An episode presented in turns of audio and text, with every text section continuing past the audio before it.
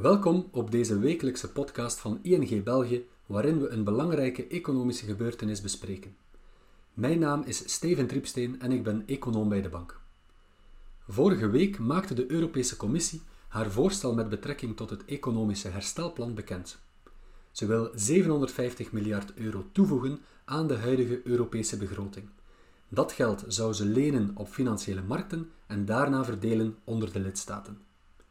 In het voorstel is het dus de Europese Commissie zelf dat geld ophaalt op de financiële markten en dus niet de lidstaten. En dat is iets nieuws. Er zijn ook voorstellen om Europa bevoegd te maken om belastingen te heffen, bijvoorbeeld op CO2-uitstoot. Die nieuwe belastinginkomsten kunnen dan gebruikt worden om de leningen terug te betalen. Het opgehaalde geld wordt dan verdeeld op drie manieren, zoals je ziet in het diagram.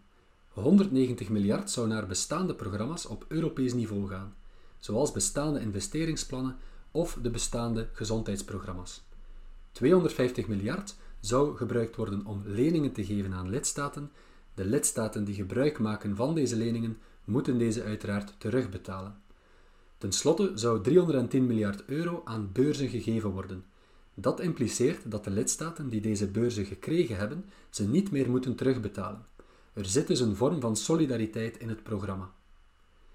Het totale pakket van 750 miljard euro lijkt veel, zeker in vergelijking met de huidige begroting van de Europese Unie, die gelijk is aan 1100 miljard. Maar als we het cijfer van dichter bekijken, is het eigenlijk niet zoveel. Ten eerste wordt al dat geld niet in één jaar uitgegeven. Het wordt verspreid over een periode van 4 jaar. En als we het bedrag vergelijken met het Europese BBP, dan is het herstelplan goed voor iets meer dan 5% van het Europese BBP van 2019. Als we enkel de beurzen in rekening nemen, dan komen we op iets meer dan 3%. Bovendien is de kans groot dat het voorstel nog afgezwakt wordt. Sommige landen vinden het geven van beurzen geen goed idee en willen zich beperken tot het geven van leningen. Er zullen dus nog moeilijke en lange discussies volgen. Op 18 en 19 juni komen de Europese regeringsleiders samen en ze zullen hierover dan discussiëren. Het valt af te wachten of er dan al een akkoord komt. We kunnen concluderen dat de Europese Commissie een herstelplan heeft voorgesteld dat in vergelijking met de grootte van de Europese economie eerder beperkt is en dat het tijdens de onderhandelingen nog kan afgezwakt worden. Toch moeten we erkennen dat het een grote symbolische waarde heeft.